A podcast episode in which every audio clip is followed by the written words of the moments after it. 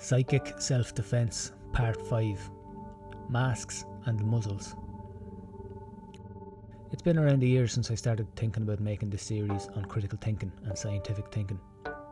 The reason I started exploring this topic was because I could see a number of things happening that frightened me.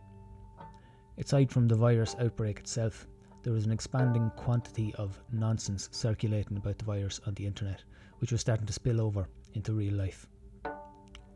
Blended in with this misinformation and these half baked theories was a set of political ideals an anti queer conservatism, racist nationalism, and a pessimistic individualism.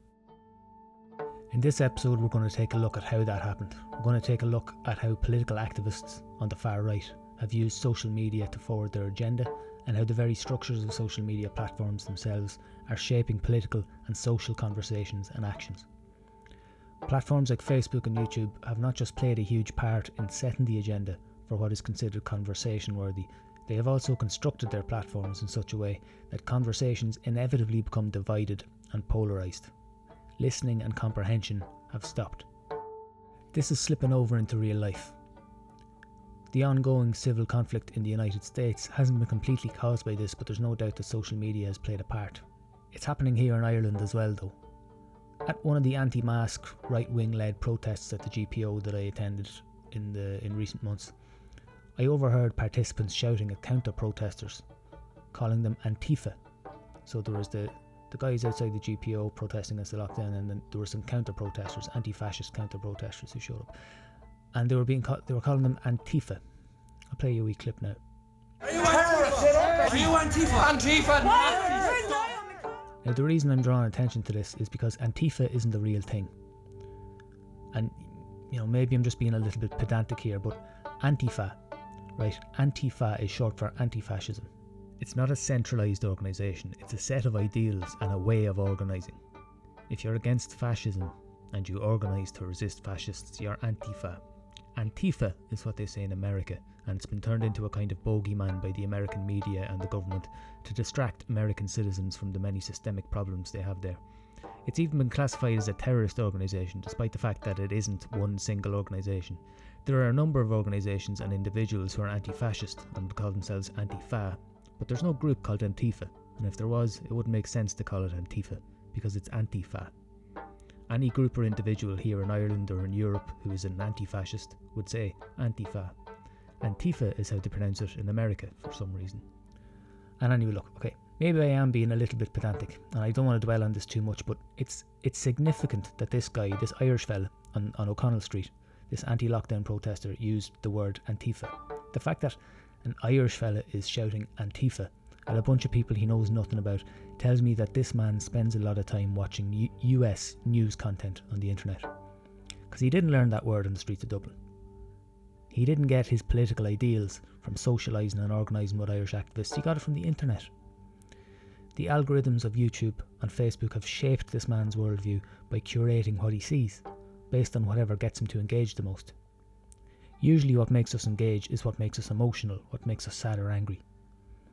That's why critical thinking is really so important. Not just so we can debunk all the nonsense that gets thrown at us and be able to defend our positions and ourselves, but so that we can be aware of where our own thoughts are coming from. To be sure that we aren't the ones doing the bullshitting. And, most importantly, so we can be aware of when we are being distracted and manipulated by social media platforms that we all rely on so much. So, this episode is going to be an interview with activist and researcher Mark Malone.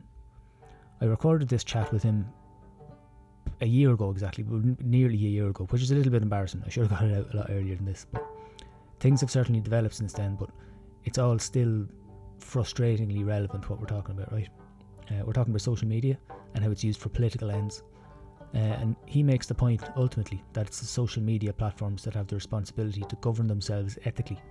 And while we can and should educate ourselves and become more media literate and more critical, critically minded, uh, and that's what I've been focusing on, that it's important not to shift responsibility onto the individual and away from the massively wealthy companies that are benefiting from our angst and directionless rage.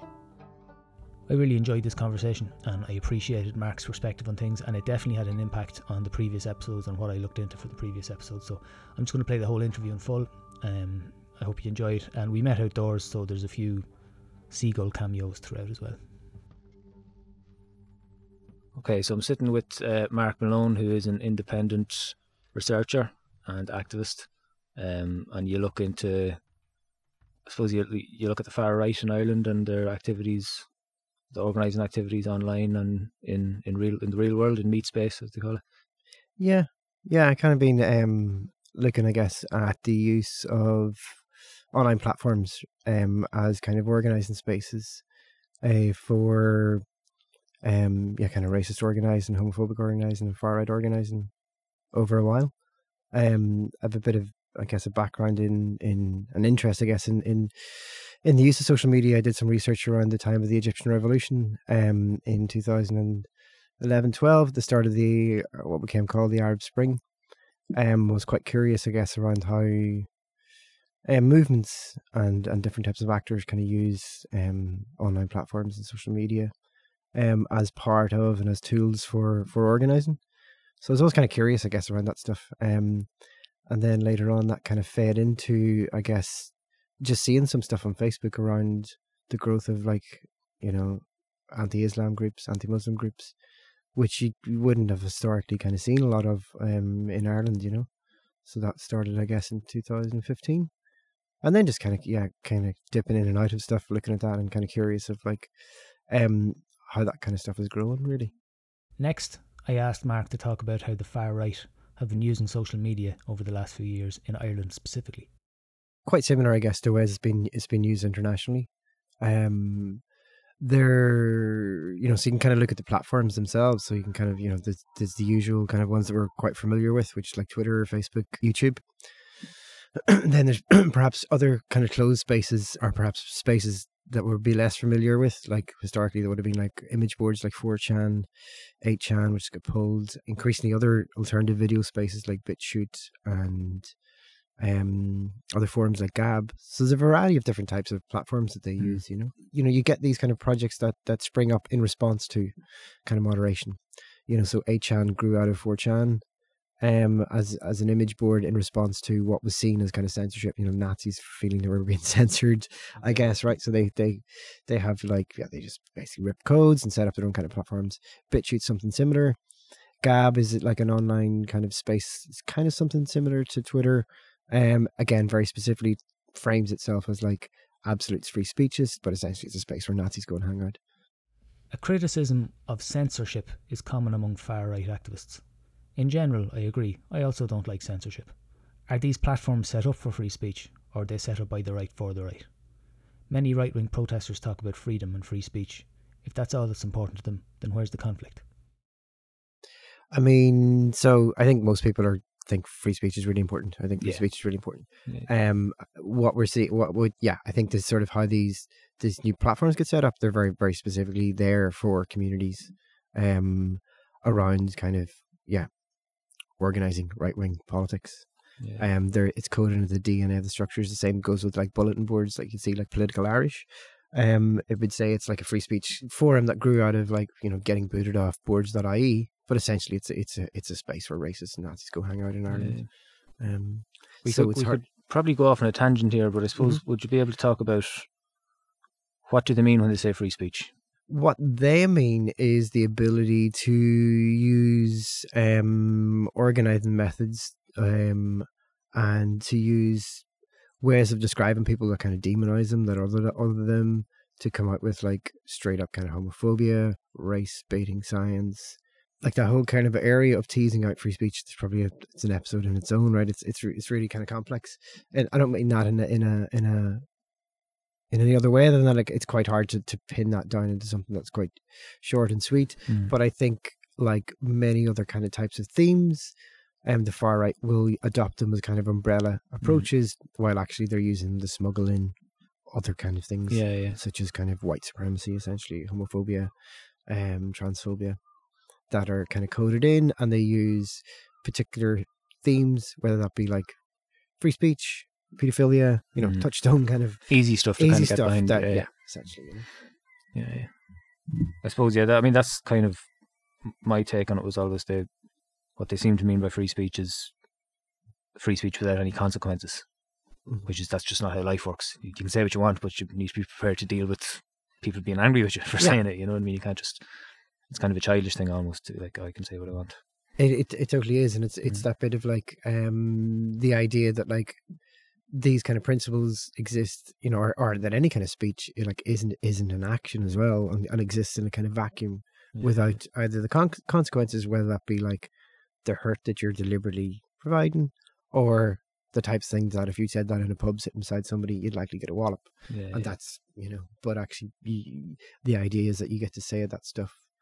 Um, a lot of times, quite anonymously, using the platforms, I guess, as well, without any of the consequences that you generally would expect if you if you come out with some of the stuff. Suppose you gave you gave a rundown there of the different platforms and ones that grew out of increased moderation or as they would say censorship Mhm. on the, on the big, bigger platforms, the more established platforms.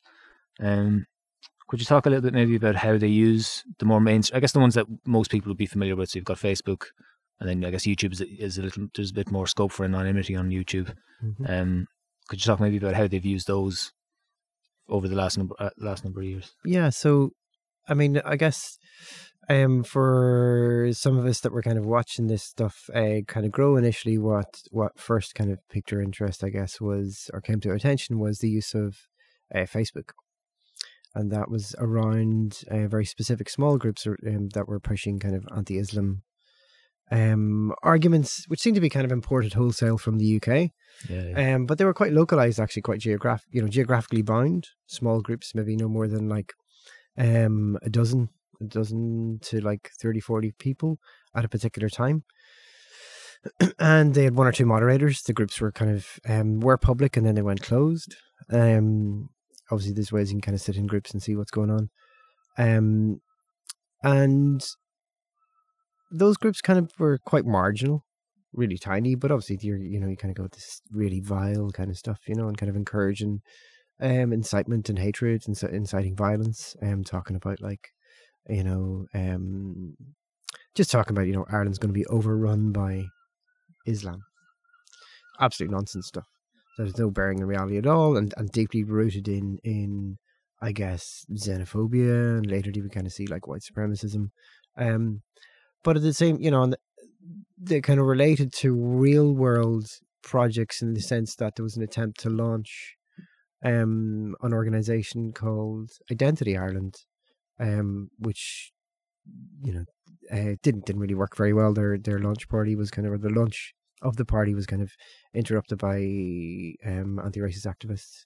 And again, that's that's part of a like, that's an international thing, isn't it? Identity Europe. It's in the states and it's in Europe as well. Yeah. it's kind of a And Identity Europa is like a very explicitly kind of white European uh, project based in really poor social science in terms of like the historical development of Europe, but um, has its own internal cohesion around ideas of like a yeah kind of European white supremacy, which is never it's not it's not actually how Europe's kind of developed in and of itself anyway.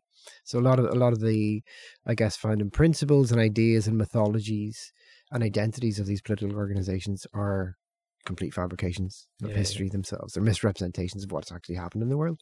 Um, but that doesn't seem to bother. That's not really what the point is, I guess. You know, um, white supremacy is something you impose rather than a you know being historically true. if yeah, yeah. Um, sorry, in, in terms of like the, the, the, the like so there's the use of the platforms, the use of Facebook, I guess in in that was like 2014, 2015, and 2016. What was a kind of new phenomena in Ireland, but is is a direct import from elsewhere, is the use of um kind of video, um and the use of YouTube to create kind of channels for grifters. Um, that idea of a grifter as an import is like basically people who make money off pushing conspiracy theories, pushing like white supremacy, pushing homophobia, ratcheting up fear, a tapping into people's kind of insecurities, um, and trying to kind of yeah, essentially kind of mobilize people to pay their money. So this is there's a really rich long history of this stuff in the US. It's um, it's Would- been would a, Alex Jones be an example of that? Alex Jones would definitely be an example of that. Yeah, You know, Alex Jones. Um, prior to Alex Jones, there's been you know several kind of people, but Alex Jones would probably be the most prominent, um, in that space, particularly around kind of pushing conspiracy as well as um very direct kind of meta conspiracies such as the New World Order, you know, deeply, deeply anti-Semitic uh, kind of trope. And interestingly, some of the sort of grifters in Ireland um, are very open about being um, inspired by and learning their craft from um, Alex Jones. Really? You know, Yeah. so for your listeners, like Alex Jones is someone who who um, pushed the idea that Sandy Hook were over seventy, I think it was like seventy kids, uh, were massacred, shot dead, between like under the ages of seven and eight. Um, promoted the idea that that was a false flag, that it didn't happen, that the parents were actors, um, and currently, I think in in a lawsuit around some of the some of the the out the fallout, I guess, from from pushing conspiracies like that. You know, um, one of the key um folks in US in recent history, I guess, in terms of pushing the idea that like you know most mass uh, murders, mass guns, school murders, were were fake. Um, and and so Alex Jones himself has kind of built built a massive industry around that. Obviously, part of the part of the model in that as well is like you're pushing, actually as a pill pusher, right? So he's pushing pills, pushing like a you know really dodgy kind of nutritious kind of um Like kind of bullshit. health bull- bullshit health stuff, right? Yeah, yeah. Um, and so what's key, I guess, in that is a relationship to any kind of concept that we have, or the concept that we would all kind of hold around kind of truth, honesty, um, and even where truth is contested around, you know, an ability to understand there's different perspectives. Um, the likes of Alex Jones and these characters fucking make stuff up, you know, actually fabricate stuff, you know. Um, and in some sense, like looking at it from the outside, you know, if you watch the stuff initially yourself, you just kind of go, "This is this is like make believe," you know, this is kind of fantasy. Is this kind of you know a comedy? Is this uh is this a, a, a piss take? Is it a spoof of itself? What is it? You I remember hearing about him years ago when I was a lot younger, and I thought he was, I thought he was great because I, th- I had no concept of the idea that people might actually find this plausible or take it serious. I, I Yeah. full on thought this is clearly some kind of parody, and Yeah. it's hilarious. Yeah. And then I, I was pure and innocent. Like it gra- gradually dawned on me, no, actually, no, this guy's trying to come across as the real thing. You know, beyond like professional wrestling level of Uh, that- don't, don't, don't mention it. You know what I mean? It was like exactly what people really say. take it full on seriously, and I couldn't. That was it was frightening then when I when I dawned on me, and then of course he became more famous over the last few years with Sandy Hook stuff, and there was no kind of hiding then from how just how real it was, how how much sway him and people like him have. And yeah, Mhm. you're saying the influence he's had now. There is more. I know he's kind of like dealing. He's dealing with lawsuits, and I know he's uh he's been taken off several platforms, but he's. The effect he's had now at this stage is there's plenty more like him. Yeah, and I think that, like you know he got to the stage where where you know his audience has been halved, but like that audience is still like multiples of millions. Um, so the, you know the the sort of the uh, the impact is kind of there already. But what what that kind of what what himself and others have done is kind of created a, a model, um, and template of constantly pushing out content. And the first thing you say is like, "Hey, like, subscribe, give me cash, give me cash," you know got to feed the beast. Um and that creates its own kind of dynamic because actually if this is if if, if you're in this gig like supposedly you know you, you tell everybody you're there because you care about the idea of what you're about and the you know how the the, the elites are ruining the world you know? With like that i guess that's always a kind of paradigm i guess as well right is is the the idea of this overarching kind of elite which Yeah, has yeah. control of the world without any reference to capitalism without any reference to like actual historical materialism is like you know Yeah, workers' power, a you know deep structural inequalities, which historically have been the the, the sort of the space where the the left kind of Yeah, yeah. occupies. Um, the far right tries to kind of uh, pitch itself as, and rub some of the clothes, whilst at the same time adopting a really reactionary positions around um, how you apportion the blame of like structural inequality or really simplistic answers around like how power actually operates in terms of um uh, creating cartoon characters out of like politicians or out of um yeah geopolitical infrastructures um organizations stuff like that. Um again they're not in the, in the context of like that bit of like critical thinking they're not really interested in encouraging people to think for themselves. Yeah, and one of the ironies, I guess, of of far right organizing is that you know they talk a lot about. You'll see the term sheep will use a lot. you know, and you need to wake up, wake up, wake up, wake up. And actually, what they're in effect are doing is like they're just dripping hey, dope into people's heads, and it's like no, they're putting them to sleep, putting them to sleep. Like it's it's it has the opposite impact, I think, in terms of like developing kind of a critical awareness of of thinking about how the world operates, because it provides really simplistic kind of answers to to things, you know. Yeah, one of the the kind of the main book I read in preparing for this episode is uh, Carl Sagan, uh, The Demon Haunted World. It's about science and pseudoscience and why pseudoscience appeals to people. Mhm. And he mainly like he's he's an astronomer, so he mainly focuses on UFO conspiracies. But everything he says kind of applies to conspiracy theories more broadly. But he, he puts it down to um, the main thing I took away from it is that people who get into this sort of stuff aren't stupid or crazy, because that's often what gets thrown at someone who's mad into conspiracy theories is that Mhm. they're they're either thick or they're there's something wrong with the, the mental health wise, which is a, a fucked up thing to say about anyone anyway. Mhm. But um, like they're, where they're coming from is fundamentally a mistrust of authority, which is not a bad place to start from. It's I Mhm. mean it's good not to just accept something because an authority says it. Yeah. And then the way he put it was it's an impatience with ambiguity. It's it's it's it's the discomfort that comes with there being multiple answers to the same question or with there being kind of grey area. It's like no, there has to be a straightforward okay, maybe not a straightforward, but like you said, a simplistic answer that also appeals to the sense of wonder that there's more to life than just the banal day to day stuff. Yeah. Um, and that seems to be what kind of Alex Jones very successfully tapped into was that sense of wonder and also the need to have a clear answer to, to, to grip onto. How how has that been? Like you we you mentioned briefly the kind of how Irish far right folks have started to kind of use that model on YouTube. Can you talk a bit about that? How that's manifested? Well, I mean, certainly in the in the in the context of where we are now, um, in the middle of a, a, a global pandemic, um, that's kind of at the minute running away globally, even though it's kind of relatively well contained at the moment in Mm. Ireland. There's a tremendous amount of uncertainty.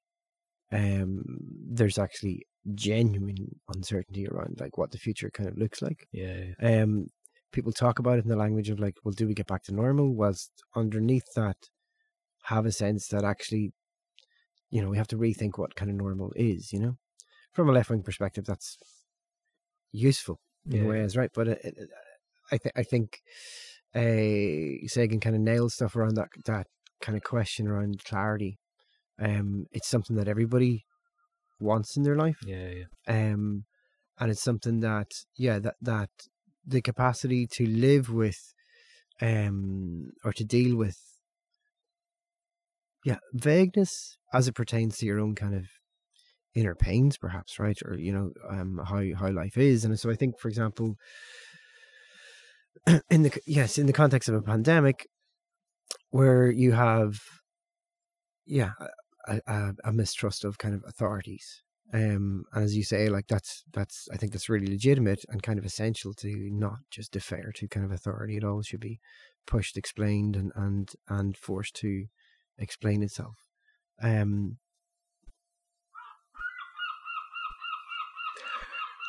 Getting joined by the neighbourhood birds here Yeah, from time to time. they're they're concurring.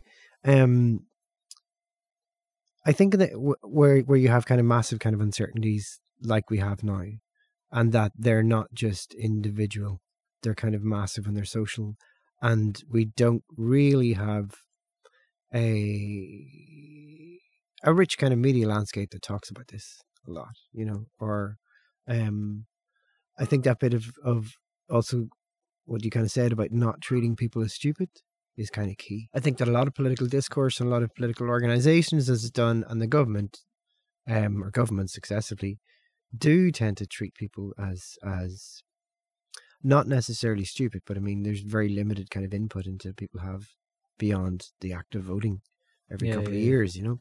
So the the ability for people to actually have agency and affect change in their own lives in the midst of of massive kind of insecurities um and then you have someone like some of the some of the prominent I'm not gonna name them like the prominent kind of far right YouTubers in Ireland um who some had had you know longer histories in journalism and kind of Mm. were relatively well respected come along and start um proffering really simplistic um kind of tropes that tap into those insecurities um and and put very specific fears into this kind of grand narrative of of meaning making um and i think that's one of the you know in the sense that like during the crash, I guess, right? Um, or post crash, like the left had a tremendous defeat, and the left historically has been quite good at um. And or just, one of the just one, for clarity, you're talking about the financial crash. sorry, 2008. sorry, yeah, the financial crash in two thousand and eight. Um, like we saw a, a defeat of the left, both in terms of social movements, trade union movements, uh, whatever, like those kind of institutions that have that have tended to hold long narrative arcs of like how society kind of works, uh, what the tensions are, where the struggles are, um, describe, but you know, has an ability to describe like how capitalism is working. You know, sometimes better descriptions than others, but that actually we're able to help people kind of make sense of the world around them. Um, and I think a lot of that meaning making has kind of dissipated or been lost in in the collapse of and reduction of the sort of the space that left wing kind of movements um held up. By meaning making, do you mean like being ready with explanations as to why, how we wound up where we are now? Kind of helping Be- make yeah. sense of the world. Yeah, being ready, being ready to make yeah, being ready, I guess in some senses, but also these were types of knowledges that were embodied in communities already. So it wasn't around like, hey, you know, because the newspaper didn't come out. It's like, no, you were in the union, and you know, you just kind of knew, like how you know you had a sense of like, a how capital kind of worked, um, and I think c- combined with like I guess decades of kind of neoliberal politics, which has kind of led to very much a kind of individualized notion of like how the kind of world works.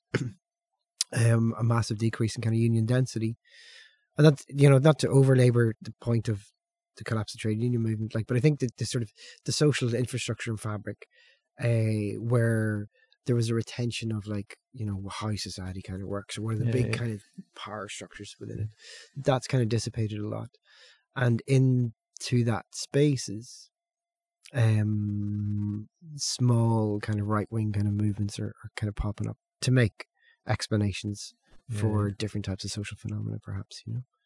Um and part of that definitely in the in the period of the crisis where you have you know there's really strong critiques to make of for example the question of like um the role of pharmaceutical companies corporations in society right really really strong critiques around kind of access to medicine what types of medicines get decided to be researched and, and developed. Mm. the ability for people to actually access medicines in the first place.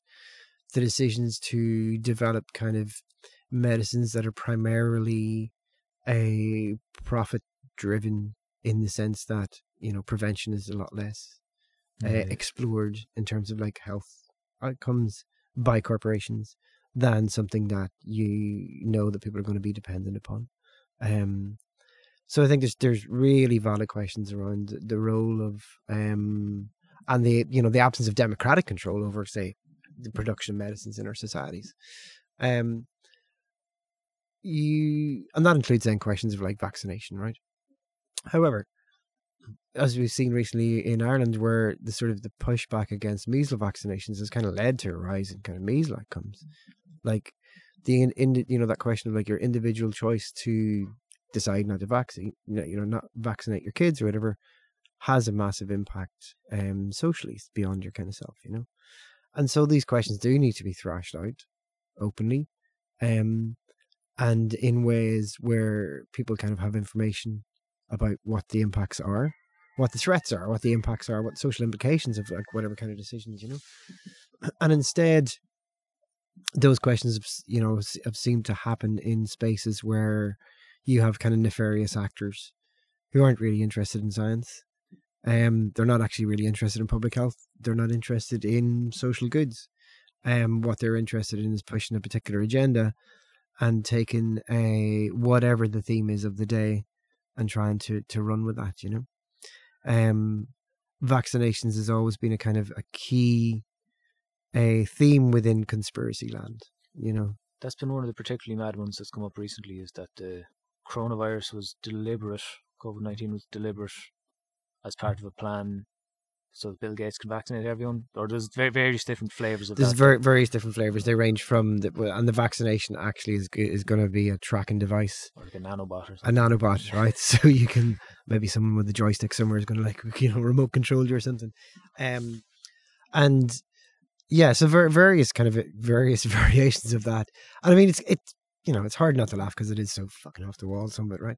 At the same time, it's like uh, when people are kind of desperate and you're surrounded, say, for example, in a Facebook group of like 100, 120 people, 1,000 people who are kind of willfully encouraging, trying to make sense of stuff.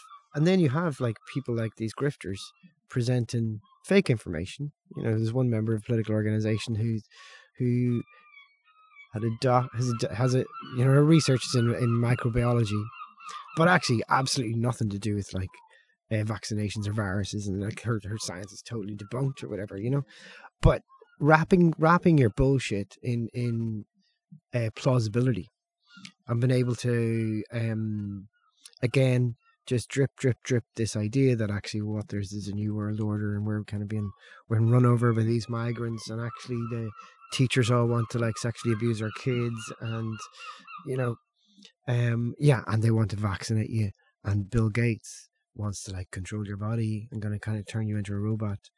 Um these are all kind of wrapped up in kind of bits of like plausibility where people kind of use their either their academic prof- you know academic credentials their his- historical journalist credentials former british soldier credentials um or as youtube celebrities you know so there's a recreation of people as uh, the, the creation of people and production of people as authentic legitimate sources of information. Um in ways again if you look at it from the outside just as a photograph you'd kind of go that's bananas. This does not make sense. But actually when you see stuff as a kind of longer term process and dynamic where people become a both inured by the celebrities aspect of, of these people as kind of legitimate sources but also then part of an inside group um where everybody on the outside is the sheeple Yeah, they're yeah, the yeah. thick people and actually you're enlightened you have this clarity You're getting that sense of Um, connection with people. Yeah. um, and so I don't know if that does that answer. I think so. Yeah, but do you think that's kind of what's at the source of a lot of this stuff? Is like you, you mentioned earlier, uh, neoliberalism, and uh, one of the most frightening symptoms for me of- of neoliberalism is the social isolation. Um, now I, I love spending time by myself. I love privacy. I, I, I cherish it, but it does seem to be something that's a bit of uh, it's the more the years go by, it becomes more and more of an issue of people being cut off from one another Mhm. and like old ways of relating and the sense of community kind of breaking down a bit. And I think is that where a lot of this, or where a lot of these people are being drawn from, is people that don't have much of a sense of connection to the world around them, and then get that sense of connection through the screen. I, I- that's definitely part of it. Um, I think like there's definitely bits of like personal biography tied up into, uh, you know, are situated in yeah the erosion of structures of care, whether that be in kind of um historically maybe stronger kind of senses of community, um, whether that be kind of the precarious nature of work, uh, people kind of moving around a lot more, um, and and really i think yeah that, that bit of like how capitalism has kind of worked in the last 30 40 years it's like it's the idea of like social solidarity has been under you know deliberately kind of undermined um without rehashing the like thatcher that bit where it's like society doesn't exist you know? We're all individual atoms um moving around and motivated by our own self kind of interest which patently isn't tr- true actually um, and the entire project, I guess, of neoliberalism was to kind of recreate the social imagination so that that's actually how people understand themselves. Um, so rather than to have to try to to force people to do something against their will, if you've actually internalized this kind of logic um, of being atomized or whatever, then you're it's, it's much easier for that. That's just what common sense is. Yeah, yeah. But the flip side of that is is the sort of alienation, the social isolation, um, and the sort of the very human desire, I guess, to be to be um, part of part of groups, part of communities, part Yeah, of whatever, you know. Um, and I think then there's like it's there's there's there is the collapse of social legitimacy in in in uh, representative democracies. Like I think there's a bit where it's patently clear that um, representative democracies have failed to live up to what they've told us what they're at. You know? Yeah, yeah. So, So there's a lack of. Well, it's like, you can just look at how many people turn out for elections, even in a good year. There's a real Yeah. lack of engagement there, and it's because people don't have don't have the faith in it. Yeah. There's a there's a lack of engagement. Um, there's an inability to defend even the most basic of of of human needs around kind of health. And this this is outside the pandemic, right? Mm. Like, but like the basic needs of health, housing, a job security, community infrastructure. Ch- you know, ch- being able to deal with climate change in a way that like actually gives people a vision of what the future is going to be like. Um, that's based on like sustainability and based on like care essentially like we you know being able to say like yeah the things are fucked but we're gonna we're the, the idea of like how we're all gonna work together in this is to is to resolve this there's an absence of that at all um and so i think in that absence people try to form um you know spaces and places and organizations and movements that try to either resolve that for themselves um or as we see in the in the, from the perspective of the far right is like attribute and apportion blame for those social circumstances on a people that invariably have nothing to do with it. It's kind of deflection, um, and so in in in an odd way, the far right who who, who pitch themselves as kind of the you know pitch themselves as kind of the resolvers of like the the, the some more multiple crises that we face in are actually the deflectors of the actual genuine causes of the multiple crises that we're kind of in.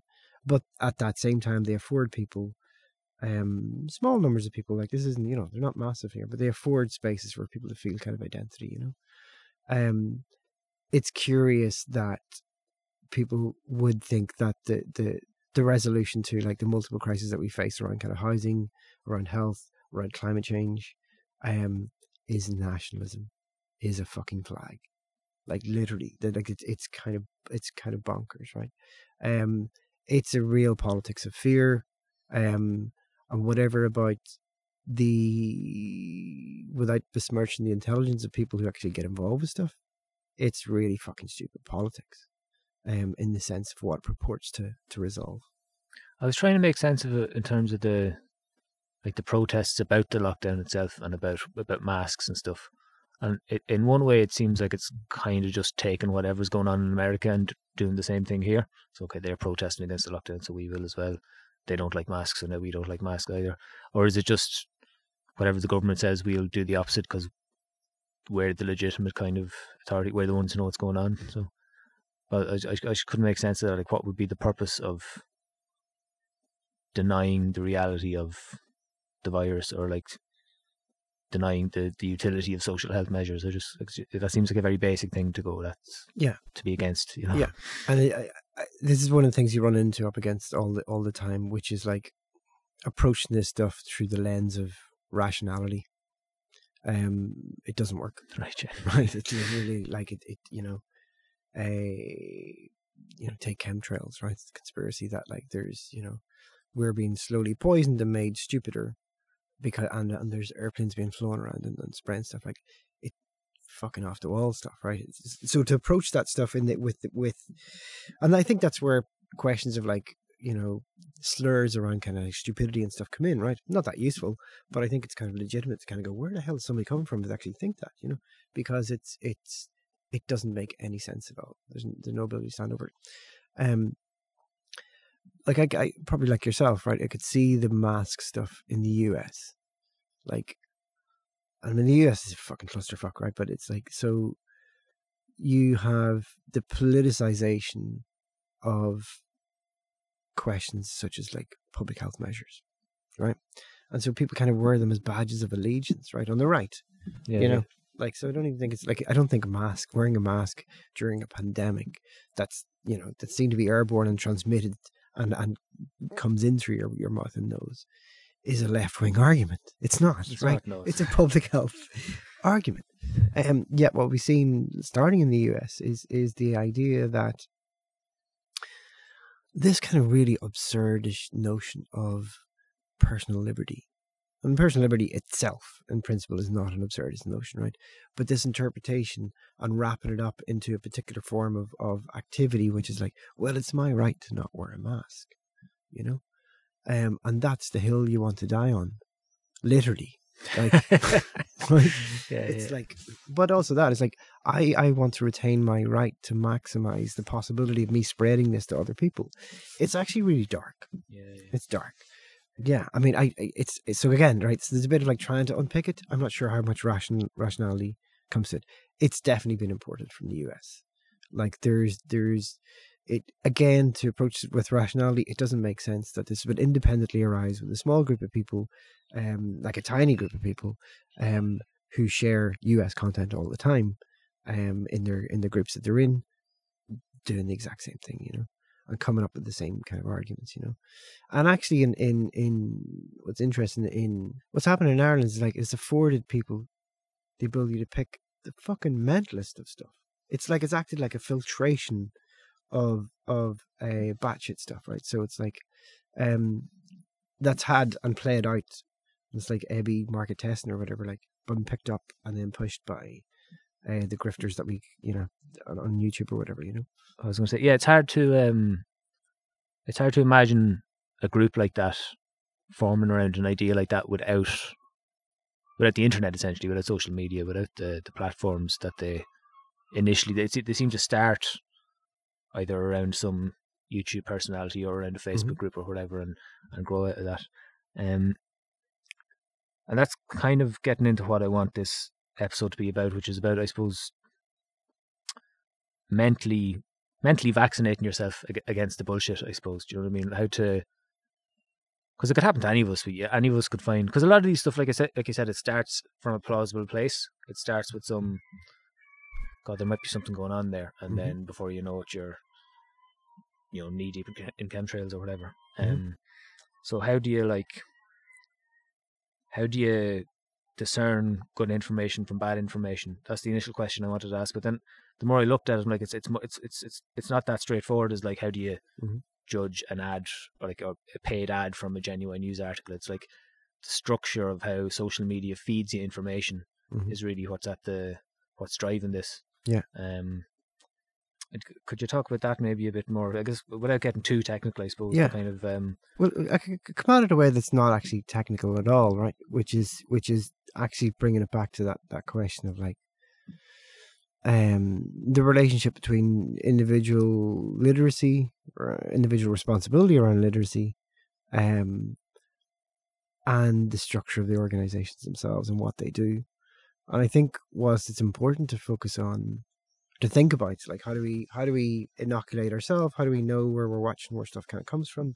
Um that's that's important but i think what gets missed in that is because it can also then end up being a kind of neoliberal response to like a really fucking deep rooted problem of like how modern capitalism works which is like you're talking about the biggest organizations in the planet now. Um you know facebook is like 2 billion users um daily they are like you know they- they're they're information and data gathering projects that take information about and from and data from us repackage and sell that to advertisers right?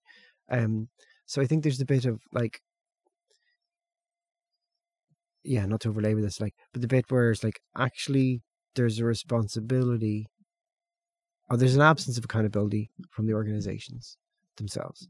So for example um it's very clear like i think that that um podcast series that run by the new york times you know pushing mainstream media but like new york times podcast the, the rabbit hole is really essential listening in terms of like um illustrating pathways of radicalization through youtube itself.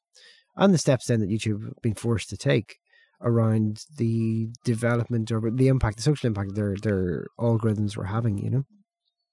And it goes into in some detail it's really worth a listen like um my fear sometimes around that question of like individual kind of literacies um is that it lets the organizations off the hook. And i think that there's like the, the you know the likes of facebook twitter youtube like i can already hear as i'm saying this on my ear right? Questions of like censorship trying to shut down trying to whatever right? And that's fine i think you can kind of hold these. But these are kind of institutions that um have massive social impacts like whether that be the sort of the rise in um self-harm in young girls and young boys through bullying online and kind of their own kind of self images We've seen the role that Facebook, WhatsApp played in the genocide in Myanmar, um, uh, organized by the Myanmar military against um, Muslim minority communities. Um, we have seen the actual methods by which Facebook repeatedly refuses to take responsibility and accountability um, for the impact that its product has have by coming up with kind of bullshit, um, you know, new new kind of new kind of a processes by which they kind of monitor stuff, always at a remove. At I mean, they did this really clever dance, right, where they started by saying um, yeah, but we, we, you know, we do, eh, we don't have the resources to, to monitor all this stuff. And they said, well, why don't you have the resources to monitor all this stuff? Like you're making money out of uh, all this content. Like, how do you don't? And they kind of pushed back on that and pushed back on it. At the start, they said, well, we're not a publisher. We're a platform. So therefore, we're not accountable for what's, what's whatever. Right? Their next uh, move was to say, well, actually, uh, we're just too big now to monitor all this stuff. You can't expect us to to to, to like monitor all the stuff that's gone through, and uh, you know we can't regulate what's happening on our platform. And then their next move was to say, well, actually, and this is the cleverest one, which is to say, well, well, actually, we want governments to regulate us now. And so it's like, so they're spread right across the world, and their response really cleverly was to say, well, we want all these hundreds of countries Right. to come up yeah. with different ways individually re, you know assign their resources to like how you will regulate us. And the main and, and they're taking in the like they're taking in the billions selling in the billions. Um and it's it's a company that's fundamentally owned by one human being. Like he's retained massive individual kind of control you know? And so whilst i think the questions of of literacy are really crucial and important um i think losing sight of the actual nature of the structures of the organizations that are at the center of this stuff. Um, and that includes the rise of like white supremacy, uh, far right activity, um, you know, with, without grappling and I think kind of like stripping out those companies, like breaking them up, um, and and actually bringing them under kind of proper regulation, whether that's and being forced to do moderation, you know, being forced to shut down kind of a race hate groups, homophobic groups, you know. They can. That's just a question of allocating resources. It's not, a, you know, it's a political question. It's not a question of like technology. This is this is, you know. So there's the, there's that bit. There also is the bit of kind of like um personal literacy, building, developing kind of collective literacy, uh, recognizing where what tropes are around the stuff that seems shiny new, like the New World Order, the QAnon, is just a you know it's kind of like a wrap around of previous kind of conspiracies. Um, but that stuff's really slow burn, and it's like it's it's hard to do, and I think people are finding like it tricky to then start having conversations with their friends or their peers or their family members, um, who started to be sucked down into things, you know. And there hasn't been a lot of like really solid. There's not a lot of resources out there around that, you know. But what do what do you think would be the response to that? I mean, you- the two, the two things you kind of set up there are the individual responsibility of being aware of how it works and watching out for stuff, and then the like lobbying the company to change. My approach is is a bit blunt, which is like we all just need to get off Facebook. You know, we all just need to get away from it. But Yeah. I mean, I still, I, I still think maybe that's. I mean, especially reading about ex executives that won't let their family use it and that delete their accounts and all the rest of it. But is that kind of thrown thrown the baby out with the bathwater? Because there's still. Do you think it's still? Do you think there's a positive social function that social media serves? Well, yeah, I, with- without doubt, you know, does like you know, and so I think, like historically, there's tended to be a kind of two poles of like you know, tech utopianism and tech pessimism, you know, Yeah. and and one which is like, well, this is fundamentally going to improve our democracies, our quality of our lives, and you know, gives people more agency and and all those kind of things. And certainly, that was a lot of the the sort of the superficial coverage of the role of social media around the time I was looking at the the the uprising in Egypt in, in, in the early Arab Spring. Um, and then you have other uh, writers and academics who are like focusing on kind of tech utopianism, the dark side of like data gathering, the impact of of and the role of kind of nefarious uh, dark money in terms of kind of elections, how Trump kind of got elected, kind of being being one of those things. and I think reality exists within both those poles. Um, it's great that I'm able to keep in contact with friends who live in different parts of the world. Um, it's great that a you know there has been to an extent uh, the ability of that some you know of, of, of actually information finding out stuff now, right? Um, the capabilities are kind of there, um, and I think the sort of the early kind of promise perhaps of like what what the internet is about is provided you know it's massive massively kind of useful but at the same time like tools uh, will always be kind of used as tools right and so different people kind of use them and it's like i think capitalism's like to a degree a that question of like you know is throwing the baby out with the bathwater like if all of us got off facebook still like 2 billion people on it you know it's like and still will be used as as whatever. So I think there's a usefulness perhaps in in you know in getting off the platform, but I think there's also usefulness. It's quite hard to monitor the platform without being on it, you know. So some of the some of the some of the things that could happen was like that you know, Facebook and YouTube are, are forced to open up their proprietary software. Let's look at the code. You know, we're not trying to take people off your platform, but let's see how this stuff works.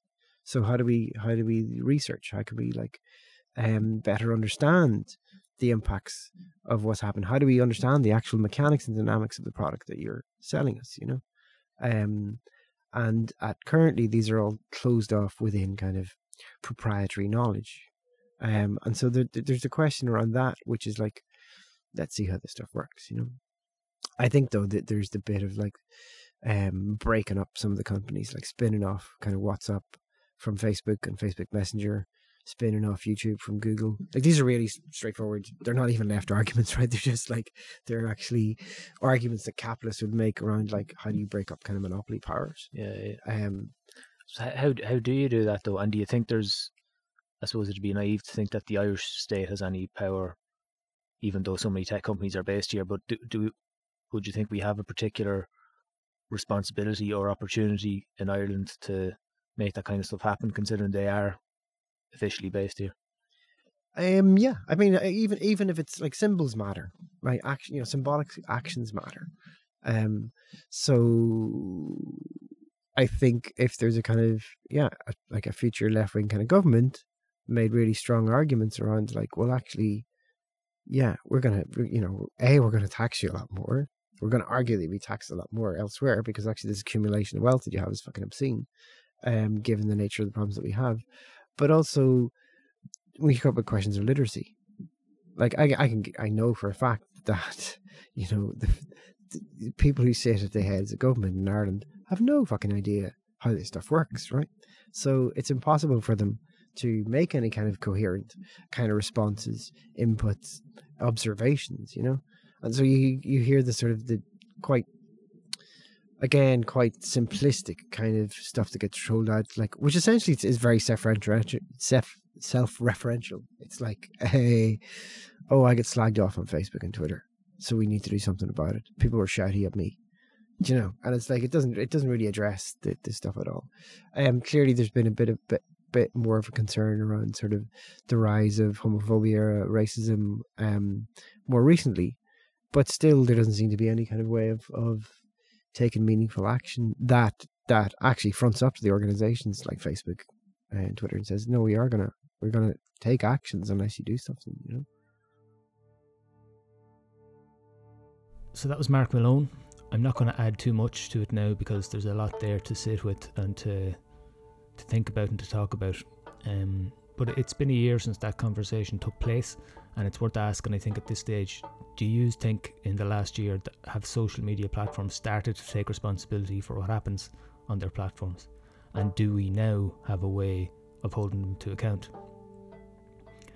It seems in some way that they they have, eh, as a number of far right groups have been removed from Facebook and YouTube and that.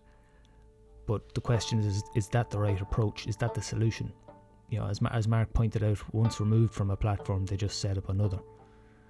And once a platform like Facebook or YouTube makes the decision to censor a political group based on a political idea, they now have set a precedent. Now they can censor other political groups, left and right, and they have done. They've, they've like a number of left wing users were banned or temporarily suspended over the last uh, number of months, uh, purely for posting their own views on things. Is this what we want? Is the question. Is the issue here that these social media giants allow hateful groups to use their platforms? Or is there a more fundamental issue here that these companies are shaping the conversations we're having and how we're having them? There's a small but growing far right movement to resist, but there's also the domineering corporate culture that is now shaping how we live our lives. So the far right think that the coronavirus is a plot by the New World Order to change society. An actual plot to change society, one that's not only commonly known but is also totally legal and above board, is taking place and it's being arranged by social media companies. Now, whether it's intentional, whether it's their end goal or not, the result of their single minded pursuit of profit is that our channels of communication with each other are constantly monitored and curated by algorithms that do not have our best interests built into them. We're not being convinced to wear masks and distance ourselves from each other because of a lie, but at the same time, we are being driven apart, segregated into separate camps, and barriered from each other through a digital architecture the internet.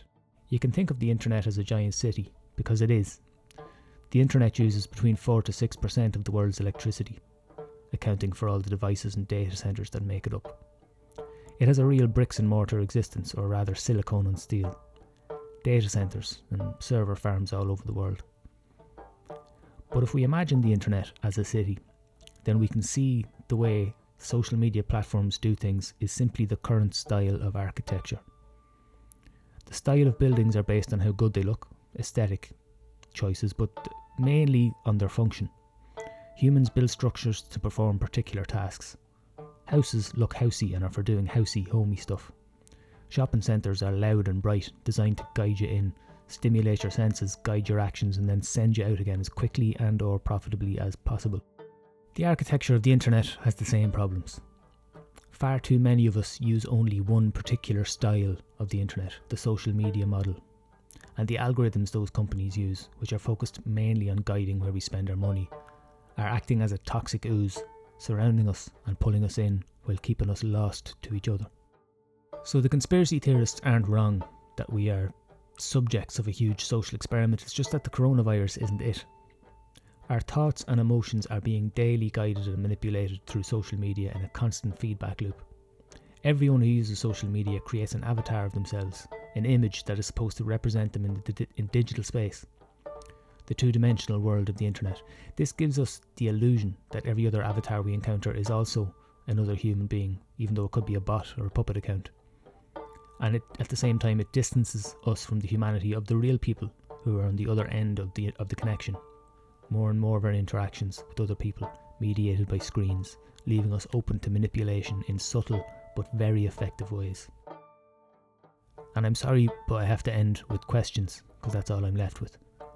How do we keep ourselves in the real world and move our conversations back onto the street and into our homes? And how do we make and maintain trustworthy communication networks with each other and with communities all over the world? I hope you've enjoyed that conversation with Mark. I certainly did. I got a lot from it. And um, if you'd like to look at some of the work he's doing, he does a bit of work with the Far Right Observatory, I believe, and they recently uh, released an article on the Utøya massacre. If you're not familiar with the Utøya massacre, that was um, a far right activist in Norway, um, disguised himself as a cop and uh, went to a, a socialist uh, conference of the Labour Youth Movement and m- killed like 77 kids. Um, and this article looks at the role social media played in uh, in kind of hosting the sort of content he was engaging with and producing. Uh, it's well worth a read. It's, it's upsetting and uh, but but but revealing. You know what I mean? It's uh, yeah, just just read. I'll, I'll post a link to that in uh, in the comments. So finally, if you have any uh, comments or questions about this episode, please get in touch with me uh, on Instagram. The Instagram handle is Turning Earth Pod, or you can email me at turningearthradio at gmail.com. And finally, if you'd like to support the podcast financially, which I would hugely appreciate, it would be a great help. You can do that at patreon.com forward slash turning earth. And yeah, I think that's all. Talk to you soon.